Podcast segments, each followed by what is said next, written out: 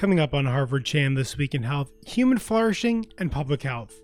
Flourishing is a state in which all aspects of a person's life are good. In this week's episode, we explore what it means for people to flourish, how we can measure it, and ways to help people reach that state where all aspects of their life are good.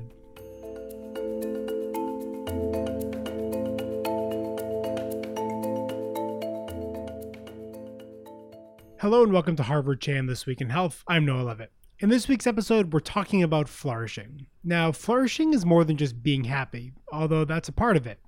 But the idea of flourishing expands beyond happiness to look at a person's overall well-being, taking into account things like life satisfaction or someone's sense of purpose.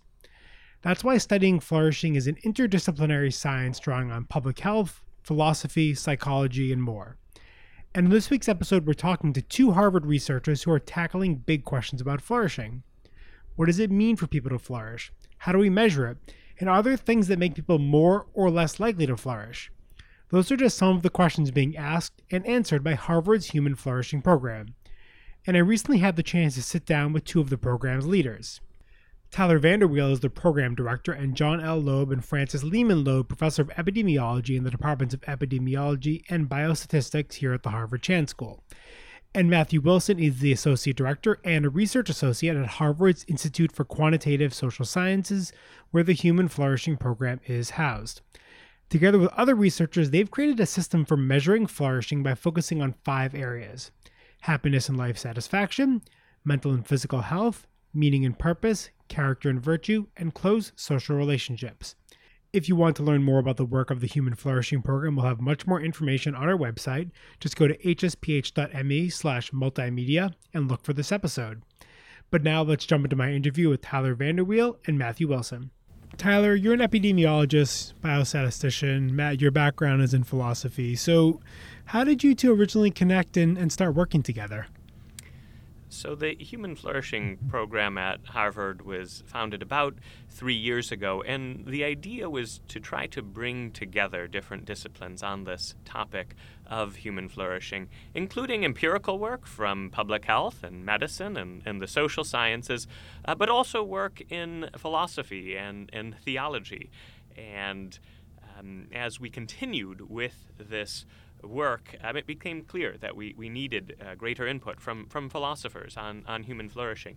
In addition, as we grew, the need for an associate director became clear, and Matt Wilson came along, who had a background both in business administration and a PhD in philosophy, so it really was a perfect match. Yeah, I got very interested in the program when one of my colleagues, Jeff Hansen, reached out to me and told me about the program and all of the work it was doing. My own background is in philosophy, specifically in character and virtue, which is one of the pillars of our research program. And so that really got me interested. And of course, having met the team, we've got a great team assembled. So I was really excited to come on board. And so what is flourishing when we think about it in terms of the work you're doing? What does flourishing encompass? So the working definition we've been using at the Human Flourishing Program is that flourishing is a state in which all aspects of a person's life are good. And so it's a pretty broad, all-encompassing definition, and it can be challenging to operationalize that, to study it. And moreover, the notion of flourishing and what that consists of is likely to differ across different cultural and religious and philosophical traditions. And so the approach we've been taking is to focus on what seems common to all of these different understandings of flourishing. And the argument we would make is that whatever else flourishing might consist of, it would also include the following five domains of human life as well. First, happiness and life satisfaction. Second, mental and physical health. Third, meaning and purpose. Fourth, character and virtue. And fifth, close social relationships. The argument's not that that's what exhausts flourishing, but that whatever else a conception of flourishing might include, it would include these five domains as well. And so that's principally what we've been studying. And so how did you kind of arrive at those? As you said, that doesn't mean it's everything, but maybe those are kind of most representative of what it means, you know, where all elements of your life are good. So how did you arrive at those pillars? Yeah, so I would argue that each of those five pillars is first nearly universally desirable. Pretty much everyone wants to be happy and healthy, to be a good person, to have a sense of purpose, to have good relationships. So it's nearly universally desired. And also each of those domains constitutes their own end. They're sought not just for the sake of something else, but they're sought for their own sake. And I think those two criteria, being universally desired and being sought as its own end, can help shape consensus on what to measure. Again, I think any given religious or philosophical tradition will likely have other important aspects of flourishing, like spiritual well-being, for example. But I think nearly every tradition, and every time period, if we look across time and space, these things are sought. And so that was really what motivated the selection of those five. So I know your colleague, another researcher here at the School of Vishwanath, commonly says, you know, health is more than just the absence of disease. This idea that, you know, health is there's mental, there's other aspects there. So how does this idea of kind of flourishing and these pillars kind of fit into public health in general? So the World Health Organization's definition of health is that health is a state of complete physical, mental, and social well-being, and not merely the absence of disease or infirmity. And that definition is still in place today. And so it's a fairly broad conception of health, but I think an important one, and I think one which corresponds more accurately to how people think about their own lives. And so while I think it is the case that this is what people are seeking, often our studies within public health are more narrowly focused on specific disease states. And it's important to understand those, and the advances that have been made in this regard are tremendous. But I think the powerful tools and methodologies that have developed out of public health can be used to study these other outcomes that people care about as well. I sometimes find it remarkable that we know so much more, for example, about the determinants of cardiovascular disease than we do about the determinants of what gives rise to a sense of purpose in life, despite that being a desired end for almost everyone. And so what we're trying to do at the Human Flourishing Program is to take the same sorts of methodologies that have been successful in studying physical health and apply it to these other outcomes as well. So we might distinguish between, on the one hand, the health or wholeness of the body and the health or wholeness of the person. And I think once we focus on the wholeness of the person, we end up not just with physical health, but also with things like happiness, like good relationships, like trying to be a good person, like having a sense of purpose. So we still would view this as part of the mission of the School of Public Health and the study of health, but really the health of the person and not just of the body. Yeah, I mean, it seems like almost kind of a broadening of what public health is and can be. That is the goal. I mean, our hope is that others would join us in this sort of work and endeavor in health and in public health and in medicine. That when it comes to decision making and prioritization of resources, that these other outcomes would be considered as well. I think sometimes, for example, years of disease-free survival might be in conflict with loss of purpose or difficulties with relationships when certain surgical procedures, say, can have pretty negative side effects. And these things really should be weighed in medicine and within our work in public health. So I do think it is important to broaden our conception of what health is in this regard. I think there's a lot of interest in doing this, and we do hope others will join us. You know, Tyler, that's really interesting. And you said, about broadening the conception of public health.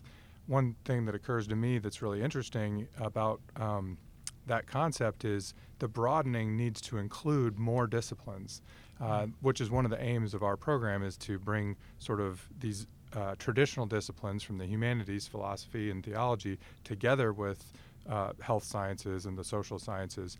When you're purely studying cardiovascular disease, there's not much that I or any other philosopher is going to have much to say about that. But when you start talking about things like meaning and purpose or character and virtue, mm-hmm. and then going out and trying to measure that, that's really where the dialogue between the social sciences and the humanities starts to come together.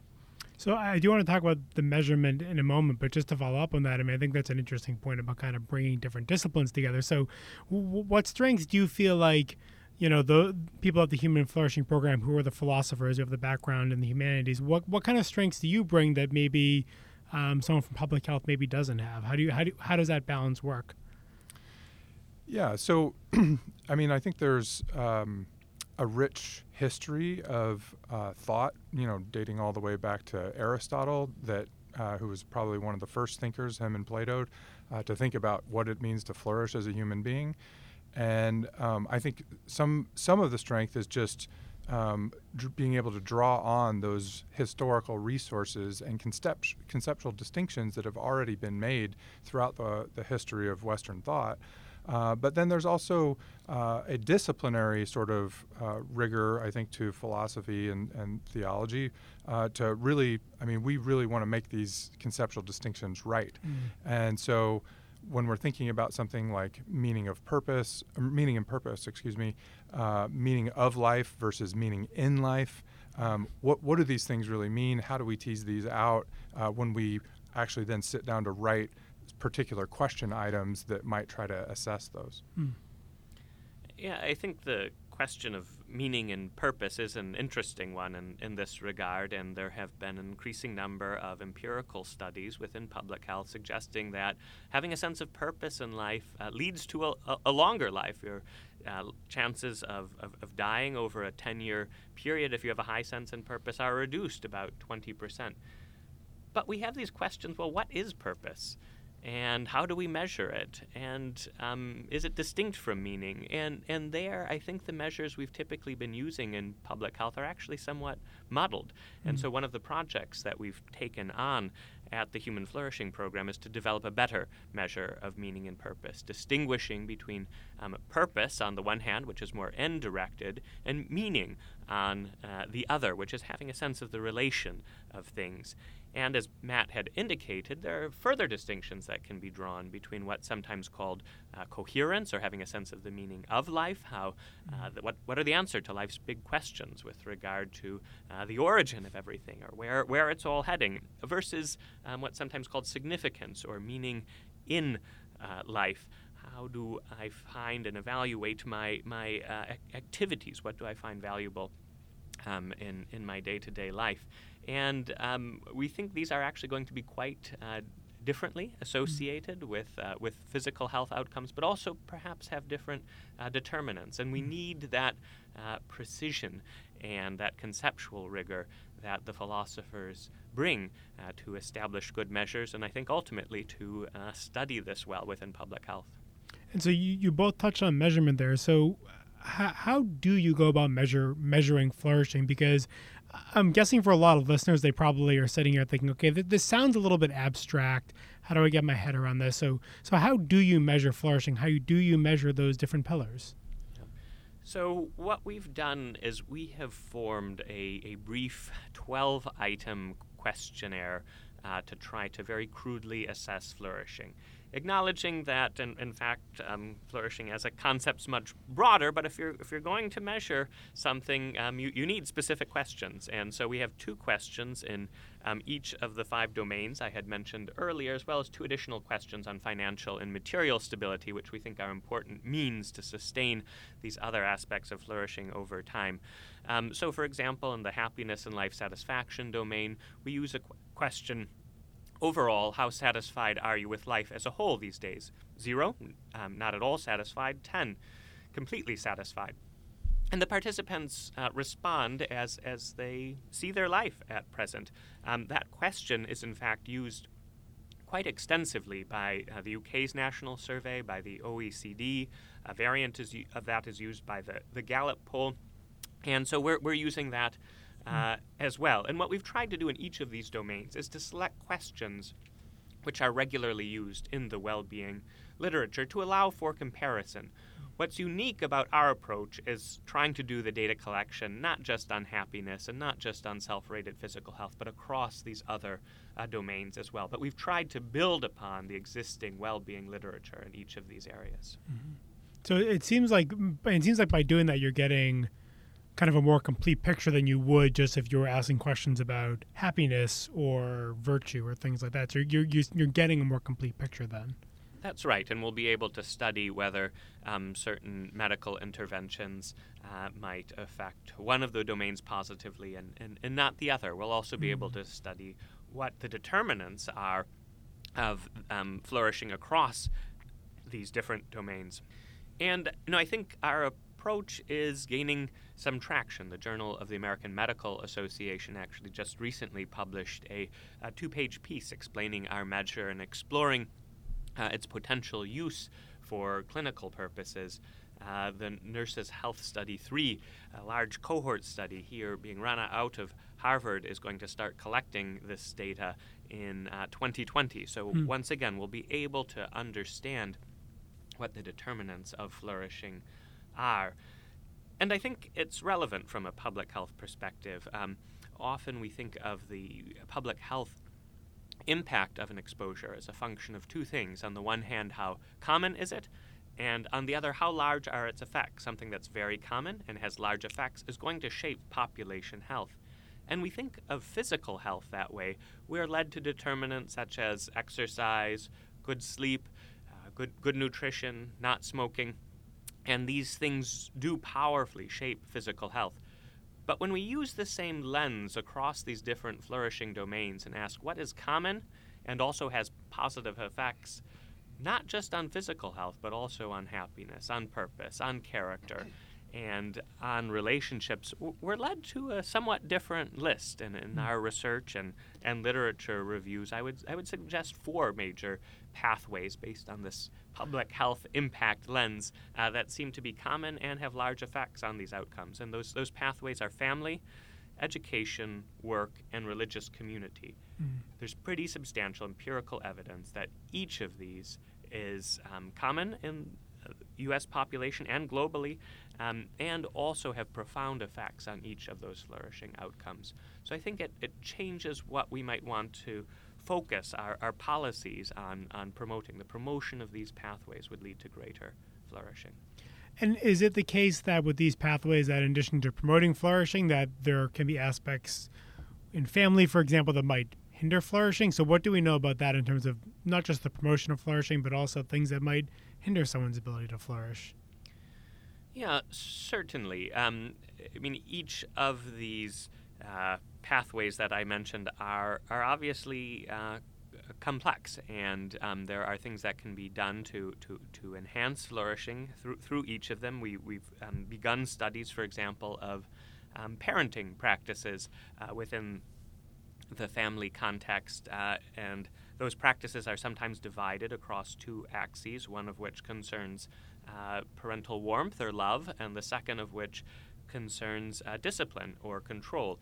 And perhaps unsurprisingly, what we find is that those children in families with high warmth and love, but also high discipline, do particularly well. The next best group, which is interesting, is those with high warmth or love but low discipline. And they do considerably better than those with high discipline and low warmth. So we begin to get insight into what sorts of parenting practices are beneficial or are problematic.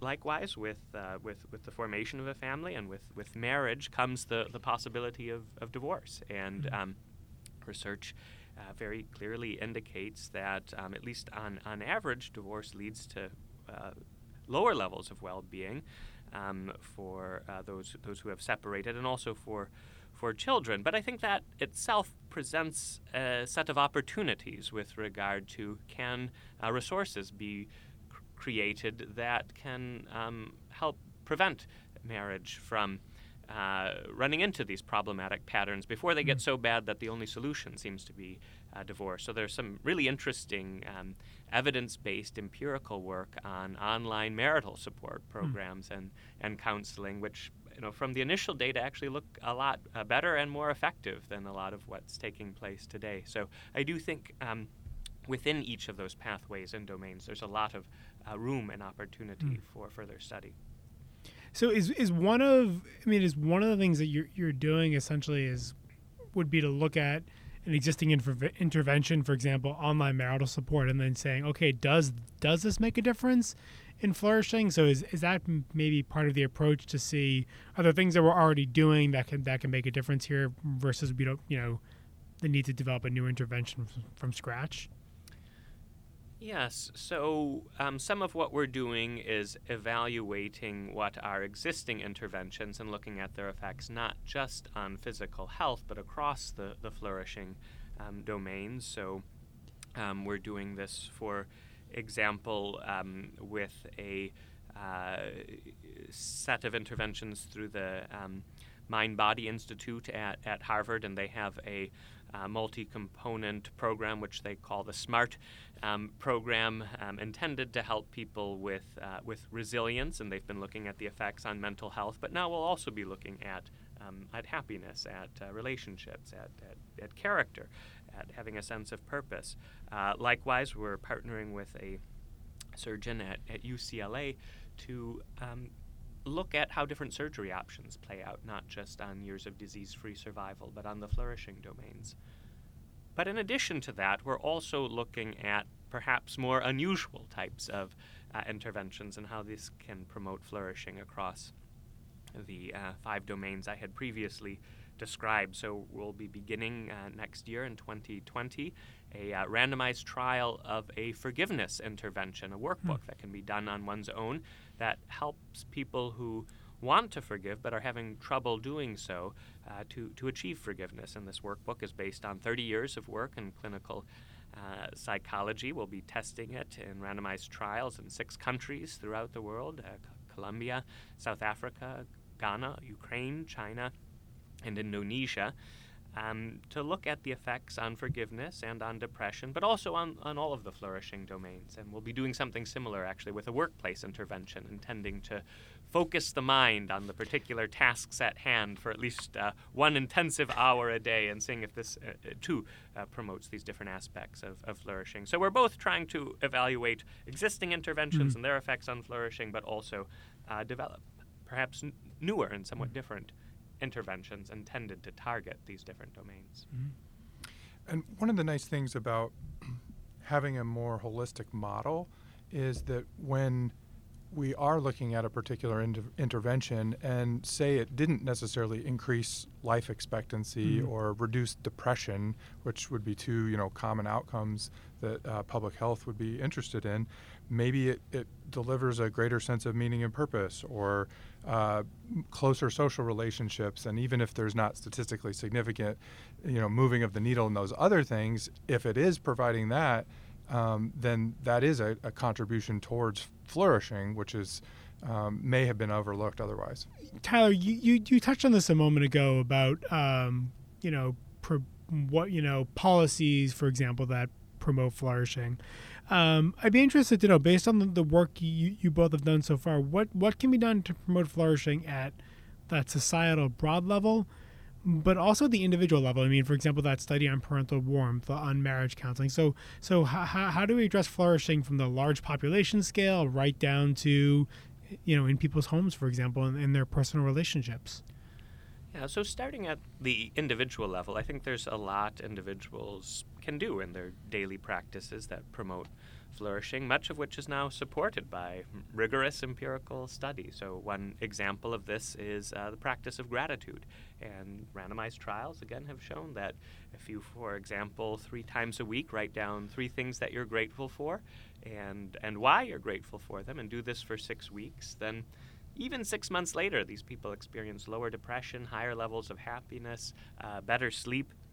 And another example of this is what's sometimes called an act of kindness activity or intervention, where once a week you choose a day and you try to do 5 acts of kindness that you wouldn't otherwise do. And sure enough, again, if you do this for for 6 weeks or for 10 weeks, then half a year later, once again, higher levels of happiness, less depression as well, in addition to the good you've done to all those people you've interacted with, of course. And the positive psychology literature has proposed a number of such interventions. Then, I think on the institutional level, an individual can choose to engage with those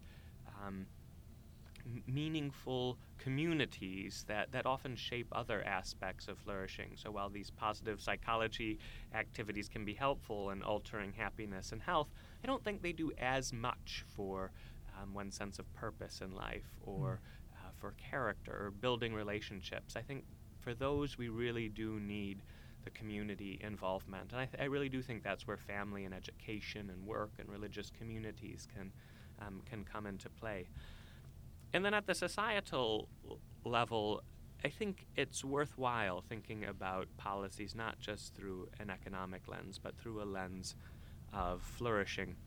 If we take welfare policies, for example, while I think a lot of the economically based welfare policies are well-intentioned and accomplish some good, they're often oriented towards trying to promote someone's financial stability and access to health care. And I think that's great. I think that's very important.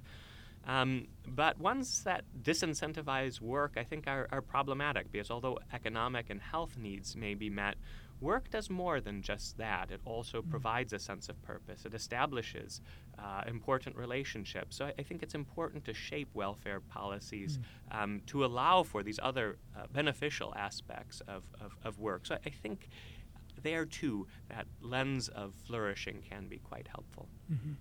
Yeah, you asked about what people can do on the individual level. One interesting study that we had, which came out last September, was following a cohort of 5,000 children who had what we call a religious upbringing, which meant they either engaged in regular religious service attendance or regular prayer and meditation practices. There was the study followed those children for 8 years into early adulthood, and what we found was not only a reduced risk of the big three of adolescence, which are depression, substance abuse, and risky behaviors. But it also led to these really cool flourishing outcomes, like these children were 47% more likely to have a sense of mission and purpose, or they were 38% more likely to volunteer in their communities. And so, we live in a very pluralistic society, but for those who are involved with some sort of faith community, one thing that you can do to improve individual flourishing is to stay committed to that community and to regularly attend religious services. It's interesting to hear you talk about that. I know you've done, Tyler, some other previous research on kind of the benefits of religion and spirituality. And so how do we square kind of the clear benefit of community and social groups with, I think, a world that's kind of increasingly digital and social media focused and self-centered? So kind of how do we square the benefits of community in a world that's very digital and a lot is being pushed online?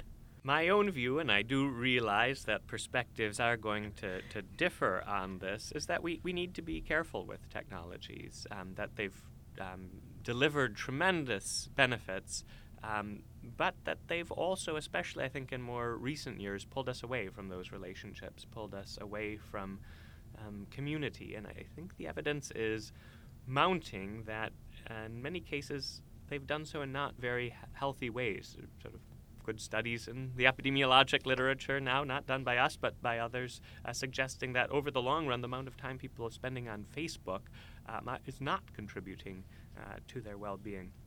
I think we've also seen pretty substantial rises, especially amongst young people, in depression and anxiety. And I think a lot of that is that constant interaction with social media and technology rather than having time with people face-to-face.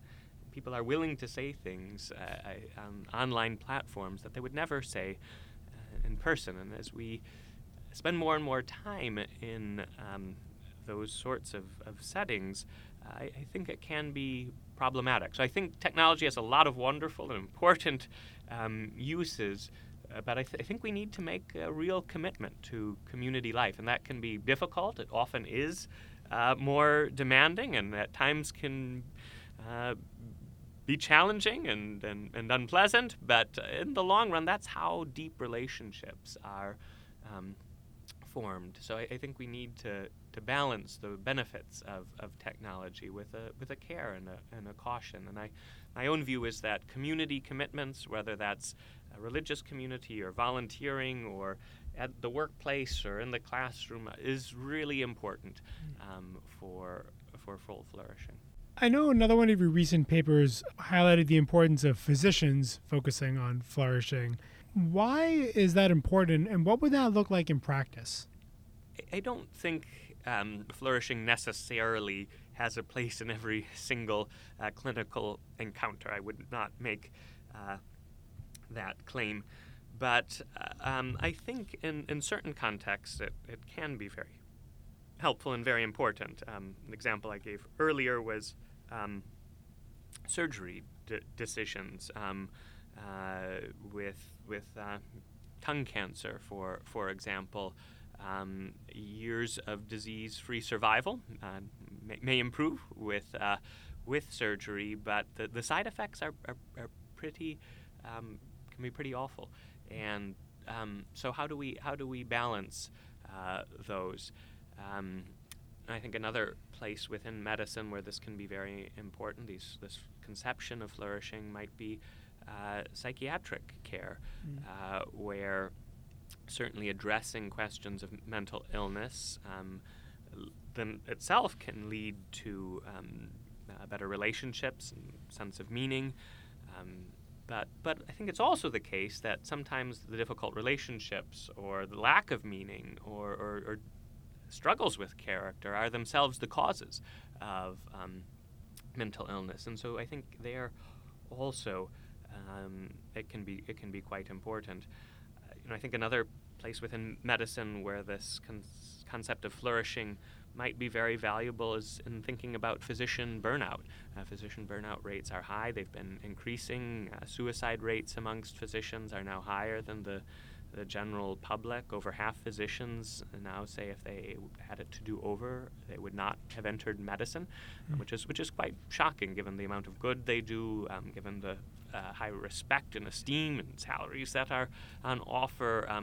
The fact that half would no longer re-engage and make the same decisions is remarkable, and I think is pointing to the problems with physician burnout. And so I think thinking about how do we get not just patients but physicians to flourish, what changes would be needed in the patterns and structure of their work. Can large medical centers pay more attention to physician well-being? What is the role of technology and electronic medical records in physician burnout and physician well-being? I think all of these are really very important questions and places where that concept of flourishing may be important within medicine. What has surprised each of you most as you've done this work over the last few years?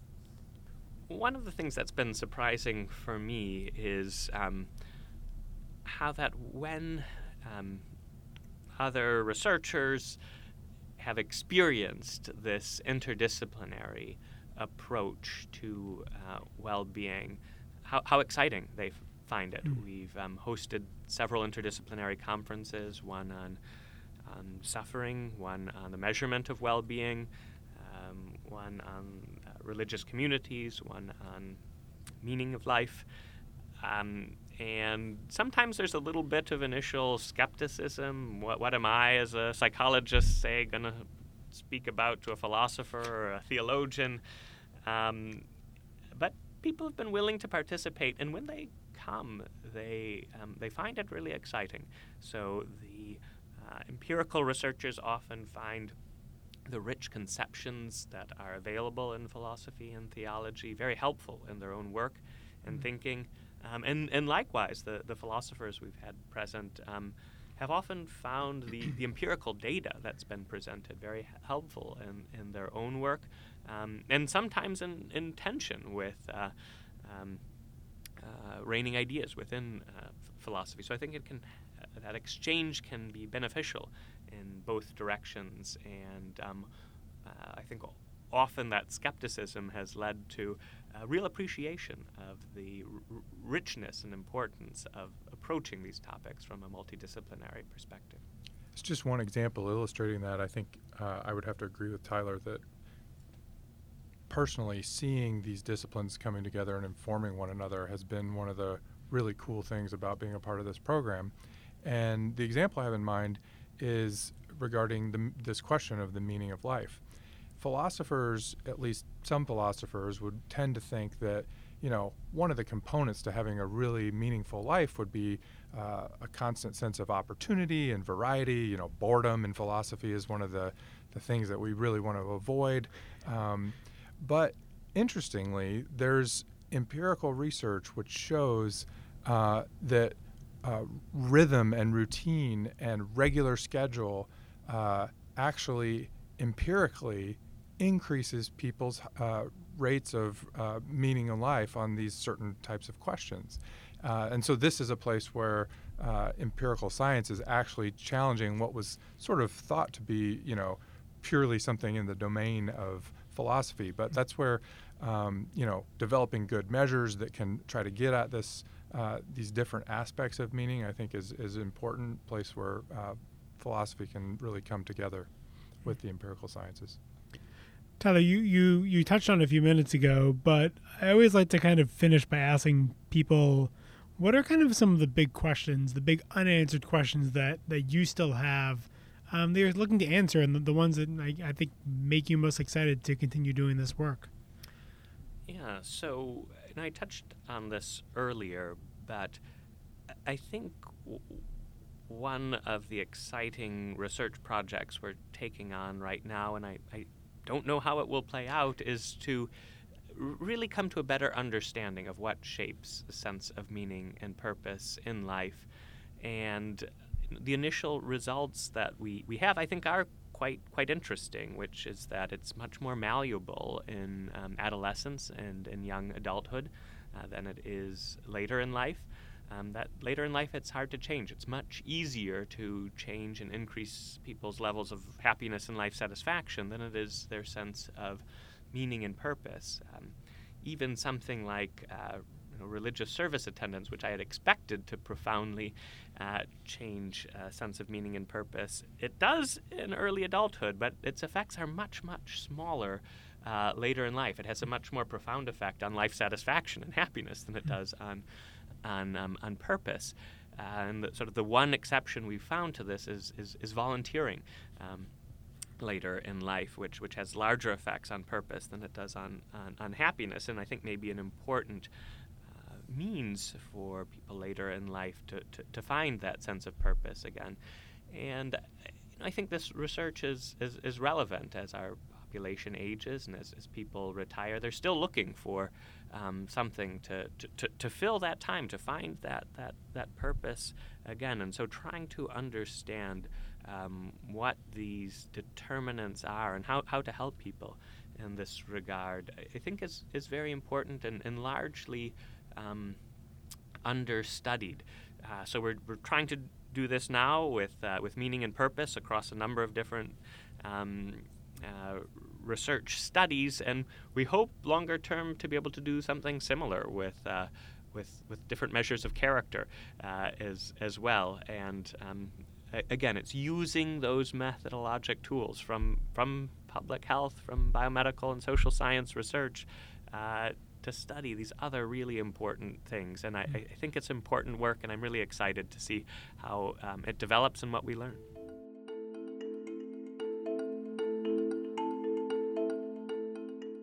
Thank you again to Tyler VanderWeele and Matthew Wilson for taking the time to talk to me about their research around human flourishing.